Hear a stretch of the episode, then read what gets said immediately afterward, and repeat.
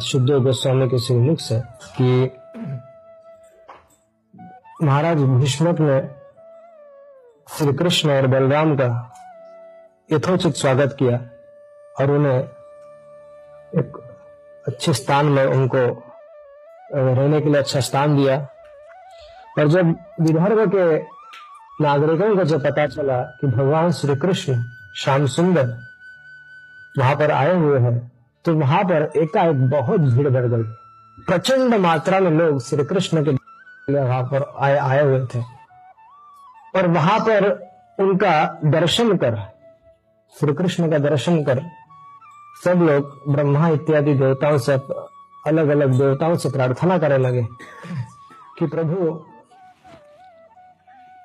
यदि हम लोगों ने कोई भी दान, पुण्य, कोई भी कुछ की, कुछ भी ऐसा कार्य किया हो जिससे कि आप प्रसन्न हो तो हम सारा का, सारा पुण्य यहाँ अर्पित करते हैं कि हमारी बेटी रुक्मिणी का विवाह श्री कृष्ण के साथ हो जाए हम्म? वे कहने लगे कि श्याम सुंदर श्री कृष्ण के अलावा, श्याम सुंदर श्री कृष्ण के अलावा ऐसा कोई व्यक्ति नहीं है जो हमारे बेटी रुक्मिणी रुक्मिणी के योग्य है और फिर श्री भगवान कृष्ण का सौभाग्य सौभाग्य का वर्णन करते हुए कि उनका भी उनका भी ऐसा सौभाग्य हमारी रुक्मिणी जैसी सुंदरी और सौभाग्यवती पत्नी इन, इनको मिलने से इन, इनका भी इनका भी कहा इनका भी उत्तम है इनका भी सब कुछ धन्य है इनका। दोनों एक दूसरे के लिए बने हुए हैं मेड फॉर इच अदर वे जान रहे थे कि कहा इनका रुक्मिणी का विवाह शिशुपाल से होगा। तो ये सब लोग चाहते थे, किसी तरह से प्रभु, हे विधाता, किसी तरह से कुछ ऐसा कर दे कि श्याम सुंदर श्री कृष्ण का और रुक्मिणी का विवाह हो जाए। हमें देख ले अपने जीवन काल में। जिस समय प्रेम परवश होकर इस तरह से जब लोग भगवान श्री कृष्ण और रुक्मिणी के विवाह के बारे में चर्चा कर रहे थे, आपस में बातचीत कर रहे थे। उस समय रुक्मिणी अपने अंथापुर से, अपने घर से बाहर आने के लिए निकली। रुक्मिणी अनुध्यायती सम्यक मुकुंद चरणाम भुजन रुक्मिणी भगवान के चरण कमलों का चिंतन करती हुई चल रही थी। भगवान की, कि उसको जब विश्वास हो चुका, जब उसको पता था कि श्याम सुंदर आए हुए हैं उसको लेने के लिए, तब उसका, वो अपने चित्त को एकमात्र श्री कृष्ण के चरण कमलों में स्थित करते हुए चल रही थी विश्वनाथ चक्र ठाकुर लिखते हैं कि महल से मंदिर तक वो वास्तव में रुक्मिणी जी पालकी में आई थी, पालकी में जा रही थी? और मंदिर के पंद्रह बीस फुट पहले वो पालकी रुक गई, फिर उसमें से रुक्मिणी जी उतर कर फिर गिरिजा जी के मंदिर में चली गई। और रुक्मिणी जी ने मौन व्रत लिया था। सुबह जब तक गिरिजा जी की पूजा, अंबिका जी की पूजा नहीं हो रही थी, तब तक रुक्मिणी माता, रुक्मिणी जी ने मौन व्रत धारण कर लिया था। किसी से बात नहीं कर रही थी। और मन में बस भगवान का ध्यान लगाते हुए अपने अपने सखे सहेलियों के साथ घिरी हुई थी पूरी तरह से। तो जो पालकी थी पूरी तरह से उसकी सखियों के साथ थी आसपास में उसकी सखियाँ थी। और सिक्योरिटी रुक्मिणी जी को सिक्योरिटी मिलनी पुलिस सिक्योरिटी चाहिए जो राज सैनिक थे वो उस सारे जो समाज चल रहा था स्त्रियों का जो समाज चल रहा था उस सारे स्त्रियों के समाज को ये जो राज सैनिक थे वो प्रोटेक्ट कर रहे थे उसको, उसको। सिक्योरिटी सिक्योरिटी दे रहे थे। उनकी सुरक्षा सुरक्षा देख रहे थे। और उसी समय मृदंग, शंख, ढोल, तुरही और भेड़ी आदि बाजे बजना चालू हुए। जब भी कोई विवाह विवाह में अगर आप वैदिक पद्धति से अगर कोई विवाह होता है और विवाह देखेंगे तो उसमें शंख, नगारे, ढोल इस तरह से सब बजाया जाता है। इससे एक मंगल कामना के लिए। मंगल मंगल के लिए ताकि जो आसपास का बात जैसे शंख शंख बजाने से आसपास का जो वातावरण है वो शुद्ध हो जाता है। इस तरह से शंख, नगाड़े, इस तरह से बजाने से जो भी जो भी भूत, पिशाच, सब वो सब भाग जाते हैं। नेगेटिव एनर्जी खत्म हो जाती है। इसलिए भगवान का भगवान की आरती करने से पूर्व शंख बजाया जाता है। इस तरह से भगवान नेगेटिव एनर्जी सब खत्म हो जाती है। बहुत सी ब्राह्मण पत्नियाँ रुक्मिणी जी के साथ थी और उनके हाथ में चंदन पूजन पुष्पमाला मतलब गिरजा जी की पूजा करने के लिए जो भी सामग्री चाहिए थी वो सब ब्राह्मण पत्नियाँ रुक्मिणी जी के साथ आ, साथ चल रही थी। उनके हाथ में सारी सामग्रियाँ थी। वो कई किलोमीटर पे जाना नहीं था। हम्म, एकदम पास में ही था। हम्म। और वहाँ पर बहुत सारे गवैये थे वो अलग अलग प्रकार के गीत गा रहे थे। कोई लोग थे जो जय जयकार कर रहे थे जय राजा भीष्म जय रुक्मिणी इस तरह से अलग अलग प्रकार के जय जयकार करने वाले लोग भी वहाँ पर उपस्थित थे। देवी जी के मंदिर में पहुंचकर गिरजा जी के मंदिर में पहुंचकर रुक्मिणी ने अपने चरणों को धोया, अपने हाथों को धोया और शांत भाव से युक्त होकर रुक्मिणी जी ने दुर्गा जी के मंदिर में प्रवेश किया। और प्रवेश करने के बाद वहाँ पर मंदिर के अंदर बूढ़ी बूढ़ी ब्राह्मणियाँ थी। जो बूढ़े ब्राह्मण थे उनको समस्त प्रकार के विधि विधान जानने वाले ऐसी जो बूढ़ी ब्राह्मणी थी उन्होंने रुक्मिणी को उनकी गिरजा जी की सेवा में लगा दिया। अलग अलग प्रकार के विधि विधान मंगल कार्य करने लगी। विश्वनाथ चक्रवर्ती ठाकुर लिखते हैं कि ये जो बूढ़ी ब्राह्मणिया थी इनको रुक्मिणी के हृदय की बात पता थी कि इसे श्री कृष्ण से विवाह करना है। श्याम सुंदर से विवाह करना है इसलिए उन्होंने रुक्मिणी को कह दिया कि बेटी, जो तेरी, जो तुझे इच्छित वस्तु जो तुझे मांगनी है, जो श्याम सुंदर तुझे चाहिए, वो प्रार्थना तो कर ले, अंबिका जी के चरणों में। और यहाँ पर एक बड़ी विचित्र घटना हो रही थी। ये था तो मंदिर अंबिका जी का।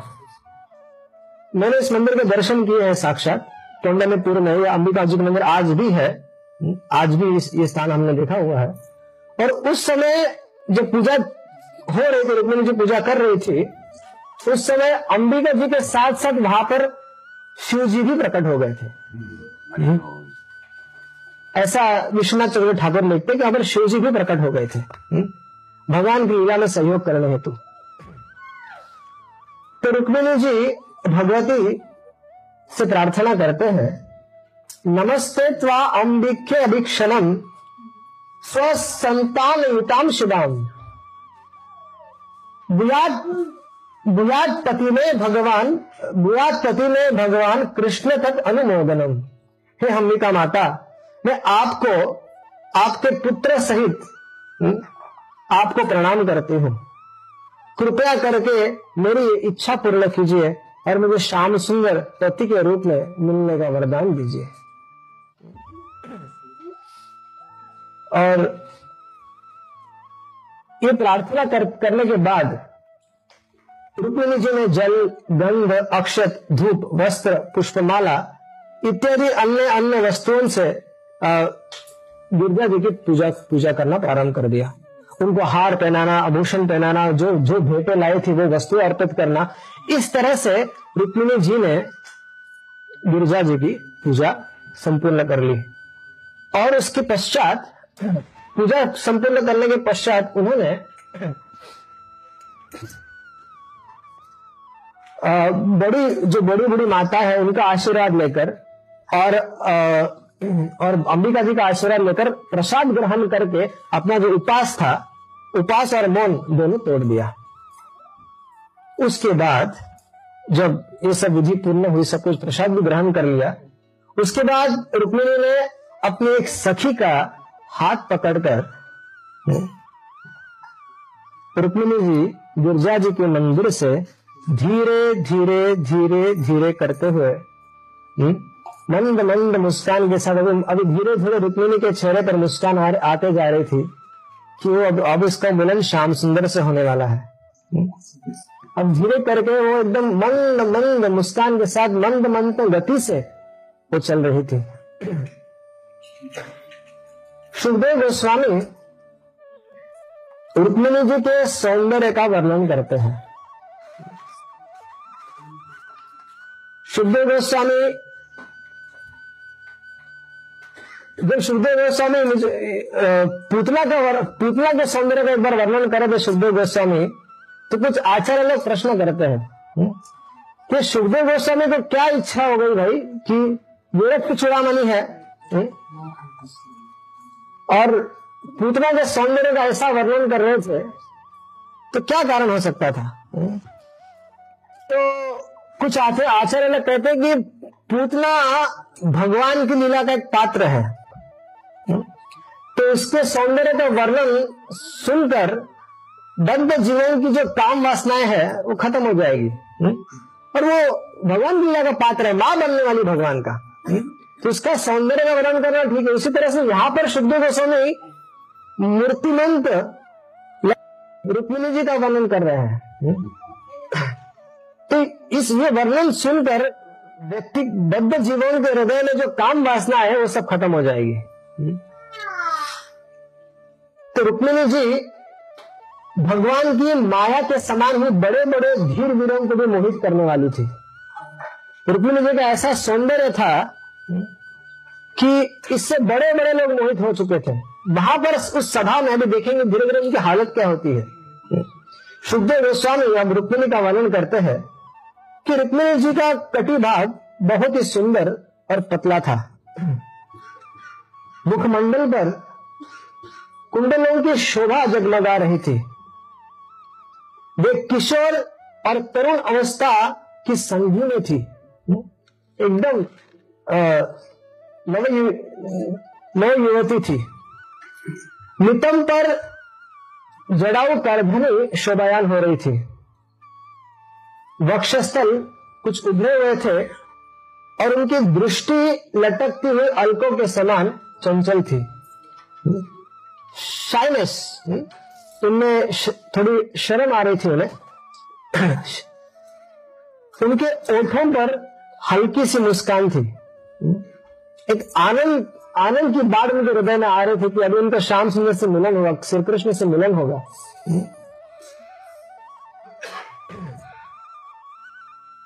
छोटे छोटे घुंगरू रुंझुन रुंझुन रुंझुन कर रहे थे। और वे अपने सुकुमार सुकुमार चरण कमलों से एक राजहंस की तरह पैदल ही धीरे धीरे गतियों से श्याम सुंदर की मतलब अभी वो मंदिर से बाहर निकलकर अभी वो सारे समाज के बीच में आ रही थी। जहाँ पर सारे क्षत्रियों का समाज था और श्याम सुंदर भी खड़े थे, उसको पता था कि श्याम सुंदर उपस्थित है वहाँ पर। और उनकी वह अपूर्व दृष्टि देखकर वहाँ पर आए हुए बड़े बड़े यशस्वी लोगों मोहित हो गए। जो जो बड़े बड़े राजा लोग थे, ये सारे राजा लोग एकदम पागल हो गए। कि ऐसा अद्भुत सौंदर्य उन्होंने अपने जीवन काल में कभी नहीं देखा था। शिशुपाल ने भी कभी ऐसा सौंदर्य नहीं देखा था क्योंकि अरेंज मैरिज था ना। तो अरेंज मैरिज में विवाह के दिन ही उस समय की प्रथा से विवाह के दिन ही दर्शन होता है। और वास्तव में रुक्मिणी जी चल रही थी और चलते वक्त अपना राशि राशि सौंदर्य श्री कृष्ण पर निछावर कर रही थी। मतलब अर्थात श्री कृष्ण की प्रसन्नता के लिए हम्म, वो अपने आप को सजाई थी। हम्म, भागना तो था ही।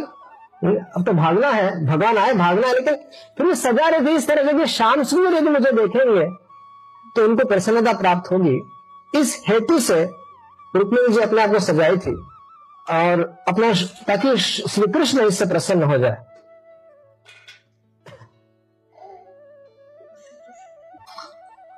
और उसे देखकर जो बड़े बड़े नरपति एवं वीर थे, इतने मोहित हो गए उसकी सुंदरता से, कि कुछ लोग बेहोश हो गए। ऐसी स्थिति होगी कुछ लोग बेहोश हो गए, कुछ लोग स्तंभित हो गए।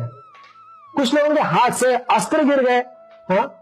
जो लोग, कुछ लोग ऐसे थे जो, कुछ लोग घोड़े पर थे, कुछ लोग हाथी पर थे, सब गिरना, राजा लोग। से बड़े बड़े बड़े राजा लोग, वो सब गिर गए। रुक्मिणी का सौंदर्य देखकर। और कुछ लोगों के हाथों से सारे अस्त्र शस्त्र छूट गए। और वो पुतले के जैसे खड़े हो गए।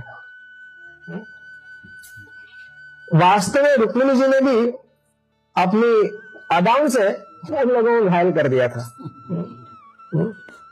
भगवान का आधा काम तो रुक्मिणी जी ने कर दिया। विश्वनाथ चंद्र ठाकुर लिखते हैं कि इन लोगों की यहाँ पर जो उपस्थित राजा लोग थे, उनकी काम वासनाएँ बढ़ रही थी, रुक्मिणी को देखकर। तो ऐसा कैसे हो सकता है कि भगवती रुक्मिणी जो भगवान की अर्धांगिनी है उससे उससे देखकर उन लोगों की काम वासना कैसे बढ़ रही थी? रुक्मिणी जी को देखकर तो चित्त शांत होना चाहिए, क्योंकि भगवान की पत्नी है। तो विश्वनाथ चंद्र ठाकुर लिखते हैं कि वे लोग वास्तव में रुक्मिणी जी का दर्शन नहीं कर रहे थे। रुक्मिणी जी के एक माया स्वरूप का दर्शन कर रहे थे। अर्थात वास्तव में जो केवल वास्तव में रुक्मिणी जी का दर्शन उन्हीं को हो रहा था जो भगवान के प्रेमी भक्त थे, केवल उन्हीं को दर्शन हो रहा था। और ये जो कामुकता से जो लट्टू हो रहे थे, इन लोगों को बहिरंग शक्ति भगवान की जो बहिरंग माया शक्ति है, उसका दर्शन हो रहा था। अंतरंग शक्ति का नहीं। रुक्मिणी जी का जो वास्तविक सौंदर्य है, वो तो भगवान की अंतरंग शक्ति का प्राकट्य है। तो रुक्मिणी, श्री भगवान रुक्मिणी जी भगवान की शुभागमन की प्रतीक्षा कर रही थी कब आएँगे? कि श्याम सुंदर कब आकर कब ले जाएँगे? तो इंतज़ार कर रही थी। हम्म? और अपने एक उंगली से, अपने चेहरे पर जो बाल स्तर आए हुए थे, जो मुख की ओर लटके हुए जो अलके अलके अलके थी, जो पेश थे, वो हटाकर, सारा श्रृंगार थोड़ा हटाकर, एक हाथ से रुक्मिणी भगवान की तरफ़ निहारे थे कि भगवान श्री श्याम सुंदर कहाँ खड़े हैं? और उसने श्याम सुंदर को देख लिया। और जैसे ही रुक्मिणी और भगवान की आँखें एक दूसरे के सामने सामने आ गई सिग्नल मिल गया। वैसे ही भगवान ने अपना रथ रथ तुरंत चालू कर दिया और भगवान कब आए रुक्मिणी के पास और रुक्मिणी को रुक्मिणी को अपने सबके देखते देखते सबके देखते देखते भगवान श्री कृष्ण ने समस्त शत्रुओं की भीड़ में सबके सारे शत्रुओं के सिर पर पाव रखते हुए अपनी, अपने से प्रेम करने वाली रुक्मिणी को हाथ पकड़कर उसको रथ पर बिठाया और उसको लेकर सीधे निकलना प्रारंभ कर दिए। तो ये ये सब इतना जल्दी हो गया कि लोग तो स्तंभित थे रुक्मिणी जी के सौंदर्य को देखकर लोगों की हालत खराब थी। ऐसा सुंदर राशि सुंदर को कभी इतना सुंदर देखा नहीं था। तो पूरे थे। हम्म, क्या क्या करे? हम्म, पूरी कामुकता के कारण पूरी कामुकता हम्म, बढ़ रही थी उन लोगों की। और कोई भी कुछ भी कार्य करने के स्थिति में नहीं था। कि अभी लड़ाई क्या करने आया है यही भूल गए सब लोग। किसके लिए आए हैं क्या कार्य करने आए हैं वो स्मरण ही नहीं रहा उन लोगों को। ऐसा सौंदर्य जब देखा उन्होंने हम्म, कि युद्ध शादी में आए हैं सुरक्षा में आए हैं हम्म, सब राजा लोग सब कुछ भूल गए पागल हो गए थे एकदम हम्म, और भगवान आए रुक्मिणी को उठाया और जिस तरह से सिंह सियारों के बीच में से अपना भाग ले जाए, वैसे भगवान श्री कृष्ण ने बलराम जी के साथ, बलराम आदि यदुवंशों के साथ वहाँ पर रुक्मिणी को लेकर निकल गए।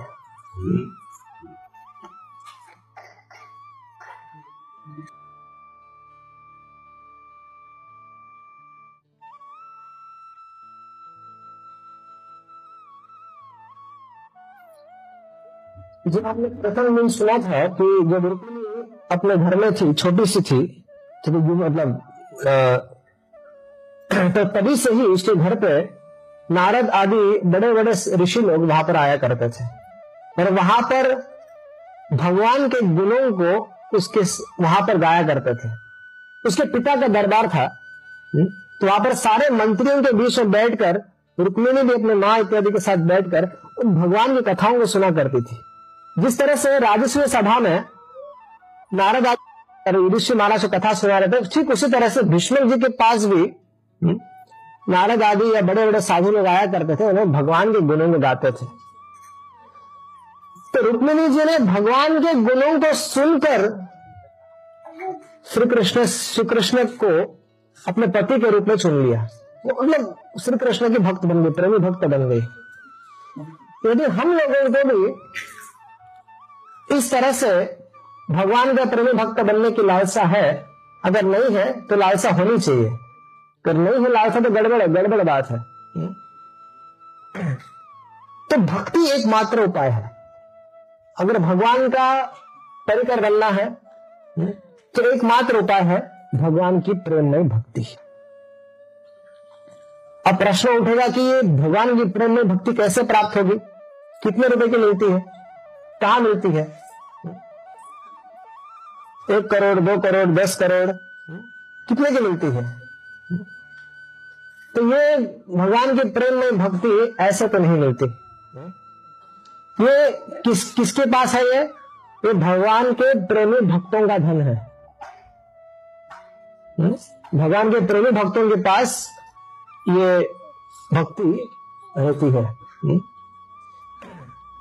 और यदि हम लोगों को चाहिए, यदि हमें चाहिए तो हमें ऐसे भक्तों की संगति में आना पड़ेगा। और आकर क्या करना पड़ेगा? उनसे कृष्ण कथा सुननी पड़ेगी। उनसे भगवत कथा सुननी पड़ेगी। श्रीमद भागवत की कथाओं को ऐसे साधुओं के मुख से बारंबार बारंबार बारंबार सुनना पड़ेगा। क्योंकि सुनने के माध्यम से ही हम जीव भगवान को समझ सकता है, जीव कृष्ण को समझ सकता है। श्रीमद भागवत श्रीमद भागवत में विविध प्रकार के प्रश्न उत्तर दिए गए हैं। श्रीमद भागवत में विविध प्रकार के प्रश्न उत्तर दिए गए हैं। यदि हम लोग भागवत का आश्रय ग्रहण करेंगे उनको सुनेंगे तो भगवत विषय जितने सारी जिज्ञासा है, जितने सारे डाउट है, ये सब क्लियर हो जाएँगे। उसमें भगवान के गुण, रूप, लीला आदि के साथ साथ भगवान के विविध अवतारों अवतारों के बारे में वर्णन है। उसमें विविध भक्तों के चरित्र रखे गए हैं कि उन्होंने कैसे भगवान की प्राप्ति की। तो जब हम लोग भागवत सुनते हैं तो वास्तव में हम लोग उन दिव्य, उन भक्तों की संगति करते हैं। गुरु महाराज, प्रहलाद महाराज, जड़ भरत इत्यादि भक्तों की संगति करते हैं। श्रीमद भागवत इतना दिव्य है इतना इतना बलशाली है कि शुद्ध गोस्वामी जैसा व्यक्ति जो ब्रह्मानंद में पूरी तरह से स्थित था वो भी आकर्षित हो गया। शुद्ध गोस्वामी जब जन्म जब जन्म लिए थे तो जन्म लेने के तुरंत बाद वन की तरफ़ चले गए। और वन की तरफ़ निकलने के बाद उनके जो पिताजी थे उन्होंने भगवान से प्रार्थना करके उनका, उनको बुलवाया था। क्योंकि वेद व्यास जी ने कई प्रकार के ग्रंथों की रचना की थी और उनको कई सारे अपने शिष्यों को दे दिया था कि अलग अलग शिष्य लोग इसका प्रचार करेंगे। लेकिन जब भागवत उन्होंने लिखा तो उन्हें ऐसा कोई व्यक्ति नहीं दिखा जो भागवत का प्रचार कर सके। इसलिए वेद व्यास जी ने भगवान से प्रार्थना की कि, हे प्रभु, भागवत का प्रचार करने वाला कोई व्यक्ति भेज दो, पुत्र के रूप में। आपका प्रेमी भक्त भेज दो। तब सुखदेव गोस्वामी का जन्म हुआ। और सुखदेव गोस्वामी ऐसे विचित्र थे कि जन्म लेते ही वन की तरफ़ चल पड़े। और वन की तरफ़ निकल देता हूँ वेद राजे उनके पीछे पे दौड़ रहे थे, विचार कर रहे थे अरे बेटा, तुझे जो कार्य करना वो तो कर। सुखदेव गोस्वामी तो वन की तरफ़ जा रहे हैं। और वेद व्यास जी पीछे पीछे कुछ नहीं हो पाया। वेद व्यास जी लौट पड़े। लेकिन वेद व्यास जी ने अपने कुछ शिष्यों को भेज दिया वन में। दो श्लोकों को गाते हुए। अपने शिष्यों को कहा कि इन दो श्लोकों को गाइए वन में, और मुझे विश्वास है सुखदेव गोस्वामी सुखदेव वापिस आ जाएगा। अहो बकीयम स्तन काल कुटम विधान सयापी यदक प्रसाद भी वो जो श्लोक है पुतला उद्धार वाला और वरहा पीडम नटवर वपु करने करने का आरंभ। इन दो श्लोकों के साथ वेद व्यास ने अपने शिष्यों को भेज दिया। और सुखदेव गोस्वामी ने जब ये सुना कि राक्षसी पुतला को ये भगवान ये भगवान श्री कृष्ण ने मातृगति दे दी, और जब भगवान के सौंदर्य का वर्णन सुना, तब सुखदेव गोस्वामी ब्रह्मानंद में थे, लेकिन उन्होंने ब्रह्मानंद से भी आकर्षित हो ब्रह्मानंद से भी ज़्यादा उनको आनंद इन दो श्लोकों में आया और वो वेद व्यास जी से अपने पिताजी से और कथा सुनने के लिए वहाँ पर वापस लौट पड़े लौट आए कि वेद व्यास जी ये कौन से दो श्लोक थे क्या था ये? हम्म? तो कहा, बेटा, ये भागवत है हुँ? सुन ले बैठ के हुँ? तो वेद व्यास जी ने सारे भागवत अपने पुत्र सुखदेव गोस्वामी को सुनाई फिर वही जाकर उन्होंने महाराज परीक्षित को सुनाया सुखदेव गोस्वामी पहले अरण्य, उनका अरण्य प्रिय थे, उनको वन में रहना अच्छा लगता था। लेकिन, जब से उन्होंने भागवत महाराज परिषद को कहा है, तब से वे क्या बने हैं? विष्णु जनप्रिय। श्रीमद भागवत, हम वैष्णव का जीवन है। विशेषकर गोड़े वैष्णव का। श्री चैतन्य महाप्रभु स्वयं नरेंद्र सरोवर में गदाधर पंडित के श्रीमुख से श्रीमद भागवत नित्य सुना करते थे। नित्य। श्री रूप गोस्वामी, श्री भक्ति रसामृत सिंधु में जो भगवत प्राप्ति के पाँच मुख्य वस्तुओं का वर्णन करते हैं, उसमें श्रीमद भागवत को वो रखते हैं। कहते श्रीमद भागवत का आश्रय ग्रहण करने से जीव भगवान को प्राप्त शीघ्र अति शीघ्र हो सकता है। शिल प्रभुपाद जी भी भागवत को लेकर ही इस पाश्चात्य देश में आए थे। हम्म? और शिल प्रभुपाद जी ने भागवत का प्रचार किया। विदेशों में। हम्म? शिल प्रभुपाद जी को विश्वास था किस चीज़ पर? भगवान के गुण रूप लीला आदि पर विश्वास था। उसको उनको विश्वास था कि केवल भगवान की कीर्ति और यश को यदि यहाँ पर गाया जाएगा तो हज़ारों लाखों लोग भगवान के प्रेमी भक्त बन जाएँगे। हम्म? तो शिल प्रभुपाद जी ने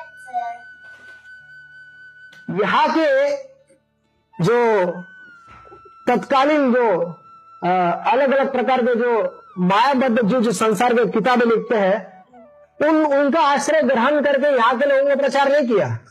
ना। हैरी पॉटर की किताबों से प्रचार नहीं किया। या किसी वेस्टर्न ऑथर की किताबों से प्रचार नहीं किया प्रभुपाद जी ने।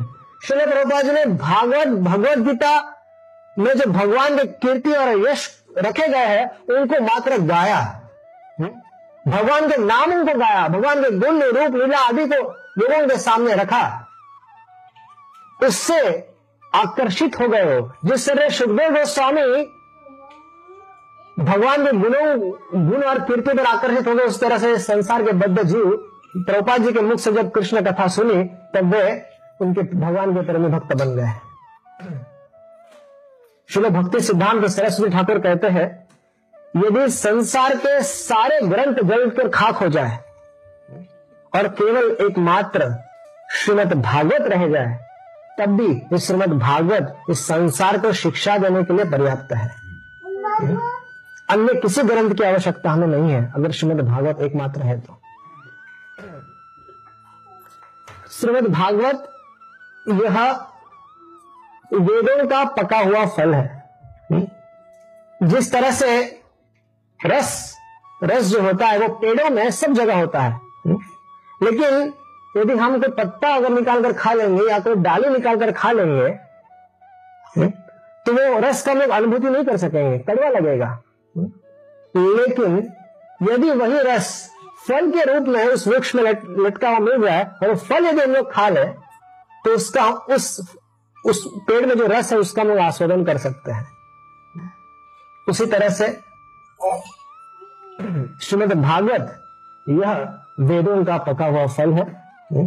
उसके श्रवण करने वो भागवत के भागवत रूपी इस फल का आस्वादन करने से जीव की संसार की वासनाएँ खत्म हो जाएगी और उसका कृष्ण कृष्ण के लिए प्रेम बढ़ेगा। भगवान कृष्ण हृदय में स्थापित हो जाएँगे।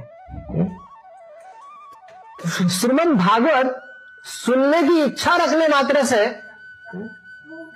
श्रीमद भागवते महामुनि कृते किंवा परेश्वरा सद्य हृदय वरुद्ध अत्र कृति भी सुश्रुत क्षणात श्रीमद भागवत सुनने की इच्छा रखने मात्र से भगवान श्री कृष्ण हृदय में बंदी हो जाते हैं। और जो भागवत सुन ले तो उसकी तो क्या कहना? महाराज, परीक्षित का जीवन हम लोगों के सामने एक बहुत बड़ा आदर्श है। महाराज, परीक्षित इस इस युग में इसी इसी युग के लिए। ये उनके माध्यम से हम लोगों को भागवत मिला है। महाराज परीक्षित को शाप मिला था। शाप ये मिला था कि के अंदर एक बार महाराज परीक्षित वन में गए थे शिकार करने के लिए। और वहाँ पर वे थके थे और उन्हें भूख प्यास लगी थी इसलिए वे एक ऋषि के आश्रम में गए। श्रमिक ऋषि के आश्रम में। और श्रमिक ऋषि के आश्रम में गए तो वहाँ पर जो ऋषि थे वो तपस्या कर रहे थे। लेकिन महाराज परीक्षित ने विचार किया कि मैं अतिथि हूँ यहाँ पर आया हूँ उनको मेरा स्वागत करना चाहिए। तो स्वागत तो यहाँ हो नहीं रहा है। तो क्रोध के मारे इन्होंने मरा हुआ सांप उठाया और ऋषि के गले में डाल दिया। अपने बाणों के नोक से सांप उठाकर उन्हें गले में डाल दिया। ये जो घटना थी ये घटना उनके पुत्र श्रेणी के मित्रों ने देख ली कि महाराज परीक्षित महाराज परीक्षित ने आपके पिता के गले में मरा हुआ सांप डाल दिया। और महाराज परीक्षित ये घटना होने के पश्चात वे लौट पड़े अपने रा, राजधानी के लिए लौट पड़े। लेकिन श्रेणी जो था इसने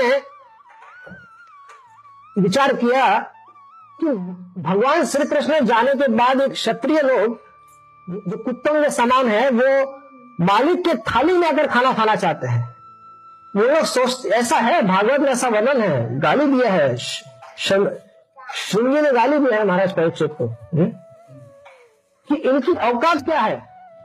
अभी मैं इनको इनकी अवकाश दिखा देता हूँ और अपने मित्रों के बीच में अपनी बड़ाई दिखाने के लिए इसने जल उठाया और संकल्प कर दिया कि सात दिन के अंदर महाराज परीक्षित की मृत्यु हो जाएगी तक्षक नाम का सर्प आके इनको ढस लेगा।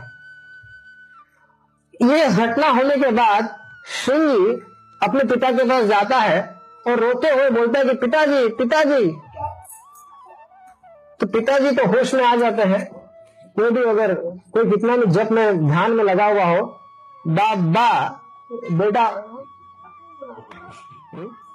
छोटे छोटे बच्चे अगर बोल गए बाप बा मामा, सब ध्यान टूट जाएगा। तो सिंह में बोल बड़ा पापा हाँ? हम्म? तो जैसे उसने बोला, इनकी समाधि टूट गई और बोले, क्या हुआ रो क्यों रहा है हम्म? बोले बात पिताजी, मैंने महाराज परीक्षित को शाप दे दिया हम्म? तो पिताजी ने धन्यवाद तो नहीं दिया ना, इसकी शरण के बाद बेटा बहुत बड़ा काम कर दिया तुमने दिखा दिया है सारे संसार को ऐसा कुछ नहीं किया डांटने लगे उसे मूर्ख, महाराज परीक्षित जैसे व्यक्ति को तूने शाप दे दिया अगर वे चले जाएँगे तो कलिप का प्रभाव बढ़ जाएगा। पता नहीं क्या क्या हो जाएगा इस संसार में। हम लोगों का भजन करना मुश्किल हो जाएगा। तो उन्होंने अपने एक शिष्य गौरमुख को भेज दिया कि जाओ और महाराज परीक्षित को बता दो कि उनके पास मात्र सात दिन है। तो वो जाते हैं, महाराज परीक्षित इंतज़ार ही करते रहते हैं कि कुछ ना कुछ होगा। क्योंकि जो वैष्णव होते हैं, यदि उनसे अपराध हो जाए तो महाराज परीक्षित विचार उनको लग रहा था कि उन्होंने अपराध किया है, इसलिए तैयार थे। और वो प्रार्थना कर रहे थे कि भगवान, मुझसे भूल हुई है, इसलिए मैं निश्चित रूप से दंड के दंड के योग्य हूँ। तो प्रभु, मुझे दंड दीजिए, ताकि मैं दोबारा कभी ऐसी गलती ना करूँ। और महाराज परीक्षित ऐसा सोच ही रहे थे कि वहाँ पर उन्हें संदेश मिल गया कि हे महाराज परीक्षित, आपके पास मात्र सात दिन बचे हैं। महाराज परीक्षित ये जानकर जो समस्त संसार के एकमात्र एक छत्र सम्राट थे, चक्रवर्ती सम्राट थे उन्होंने अपना मुकुट नीचे रख दिया, अपना राजवेश नीचे रख दिया, और राज्य अपने पुत्र को सौंप कर साधु का वेश धारण करके महाराज परीक्षित गंगा के तट पर निकल गए। और जैसी ये खबर, जैसे ही ये घटना समस्त ब्रह्मांड के ऋषियों को पता चली, गंगा के तट पर सारे ऋषि वहाँ पर अवतरित हो गए सारे ऋषि वहाँ पर उपस्थित हो गए ये देखने के लिए कि जिसके जन्म के समय भगवान ने स्वयं उसकी माँ के गर्भ में जाकर रक्षा की थी, अब उनकी मृत्यु अब उनकी मृत्यु सात दिन में होने वाली है तो भगवान श्री कृष्ण क्या करते हैं हम्म? ये देखने के लिए उत्सुक कुछ लोग उत्सुकतावश आ गए हम्म? तो वहाँ पर वैसे ये सारे लोग आ गए। तो महाराज परीक्षित ने उनका स्वागत किया और उन्हें दो प्रश्न पूछे। दो प्रश्न ऐसे थे कि ऐसा कौन सा कार्य है जो सदैव करना चाहिए? ये पहला प्रश्न। और दूसरा प्रश्न कि ऐसा कौन सा कार्य है जो करने से सात दिन के अंदर भगवत प्राप्ति हो सकती है? हुँ? ये जानना चाहते थे। कि सात दिन के अंदर कैसे मुझे भगवत प्राप्ति होगी? तो ऐसा उपाय है जैसे महाराज नरेश ने यह पूछा वहाँ पर सब लोगों के बीच में इष्टा गोष्ठी चालू होगी ऐसा कौन सा कार्य है? ऐसा कौन सा कार्य? सात दिन के अंदर भगवत प्राप्ति कैसे हो सकती है? तो जैसी चर्चा चल रही थी वहाँ पर वेदव्यास नंदन सुखदेव गोस्वामी वहाँ पर उपस्थित हो गए। और जैसे सुखदेव गोस्वामी वहाँ पर सभा में आए तो ये हज़ारों हज़ारों साल के जो आयु के जो ऋषि थे, ये एक सोलह वर्षीय सुखदेव गोस्वामी को देख कर खड़े हो गए। सारे का सारा ऋषियों का समाज खड़ा हुआ सुखदेव गोस्वामी को सम्मान सम्मान करते हुए, उनको प्रणाम करते हुए। और उन्होंने महाराज परीक्षित से कहा, हे राजन, जाइए, भगवान कृष्ण की कृपा से महाभागवत सुखदेव गोस्वामी आपको बचाने के लिए आए हैं। महाराज परीक्षित ने वही दो प्रश्न सुखदेव गोस्वामी के चरण कमलों में रखे। उनकी विधिवत पूजा की और ये प्रश्न पूछा। और सुखदेव गोस्वामी ने कहा हे राजन चिंता मत कीजिए। हम लोग श्रीमद भागवत पर चर्चा करेंगे। सात दिन और सात रात हम लोग भागवत पर चर्चा करेंगे और तक्षक के आने के पहले आप भगवान के धाम को निश्चित प्राप्त करेंगे। हम्म? सुखदेव गोस्वामी ने भागवत कहना प्रारंभ कर दिया। और सात दिन और सात रात महाराज परीक्षित ने पूरी श्रीमद भाग कई सारे प्रश्न पूछे और उसके उत्तर में उन्होंने भगवान के गुण, रूप, लीला आदि को, विविध अवतारों को उन्होंने महाराज परीक्षित को सुनाया। वहाँ पे सारे लोग सुन रहे थे। और शरीर छूटने के समय, शरीर जब छोड़ने, सातवां दिन जब आया तो महाराज परीक्षित ने शुद्ध गोस्वामी के चरणों में विनंती की कि हे गुरुदेव आज्ञा दीजिए कि मैं शरीर छोड़ना चाहता हूँ। तो उन्होंने कहा ठीक है बेटा जो भगवान के गुणों का स्मरण करते हुए समाधि की स्थिति समाधि में स्थित हो जाना और अपना शरीर छोड़ देना। महाराज परीक्षित ने सुखदेव गोस्वामी से आशीर्वाद प्राप्त कर भगवान के गुरुओं का स्मरण करते हुए अपने आप को उनके चरण कमल में मन को उनके चरण कमल में स्थित कर दिया और अपना शरीर छोड़ दिया। हम्म? ध्यान रखिएगा इनकी मृत्यु तक्षक के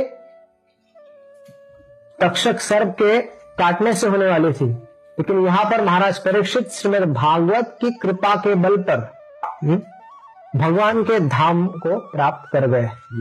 और तक्षक ने मात्र एक मरे हुए शरीर को जैसा व्यक्ति अग्नि देता है, वैसे उनके मरे हुए शरीर को आकर अग्नि दे दिया। हम्म? ये है श्रीमद भागवत की महिमा। हम्म? ये है श्रीमद भागवत की महिमा। हम्म? तो हम लोगों को भी श्रीमद भागवत को अपना जीवन बनाना है। जीवन। जैसे मैंने पहले भी चर्चा की थी, जिस तरह से व्यक्ति भोजन करता है, किस लिए?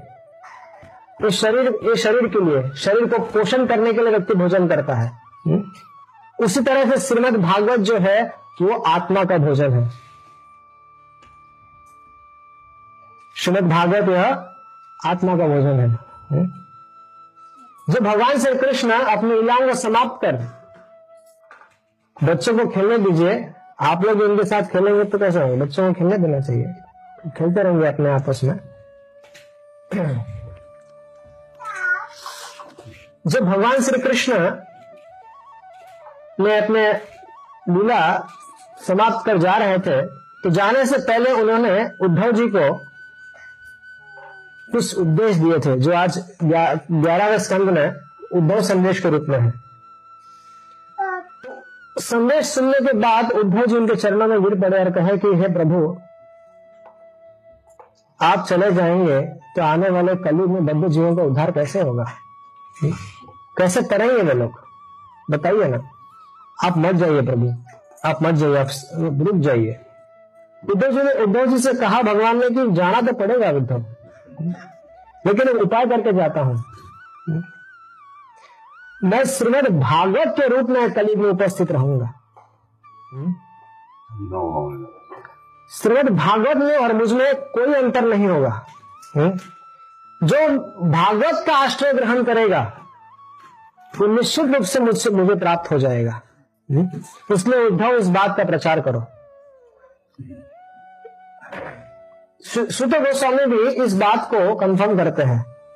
कृष्ण स्वधाम पगते धर्म ज्ञान आदि सह कलो नष्टम देश पुराणार को अधुनोदिता इस कलयुग के बद्ध जीवों का उद्धार करने के लिए श्रीमद भागवत रूपी सूर्य उदित हुआ है? इसलिए भागवत की तीन प्रकार से सेवा की जाती है। प्रथम उसे साधुओं के मुख से सुनना चाहिए, जो भागवत के जानकार है। ऐसे महामुनियों के संग, महामुनियों के श्रीमुख से इसको सुनना चाहिए। दूसरा, इसका अध्ययन करना चाहिए। अच्छे से अध्ययन करना चाहिए। हम्म? और तीसरा जो साधुओं के मुख से सुना है और जो भागवत में पढ़ा है, उसको अपनी क्षमता के अनुसार उसको कीर्तन करना चाहिए, अपने शब्दों में, बिना कुछ मसाला डाले एज इट इज़ उसको रिपीट करना चाहिए? हम्म? इस तरह से व्यक्ति, हम लोग भागवत की सेवा करके, भागवत के संपर्क में आने से हमारा उद्धार हो सकता है हुँ? हम्म? इस कलयुग में भगवान भागवत के रूप में उपस्थित है नाम के रूप में उपस्थित है। हम्म? साधु के रूप में उपस्थित है अर्चा विग्रह के रूप में उपस्थित है। ये सब भगवान किस लिए करते हैं? ताकि हमारे लिए हम हम संसार के बद्ध धन्यवाद। जय श्री प्रभुपात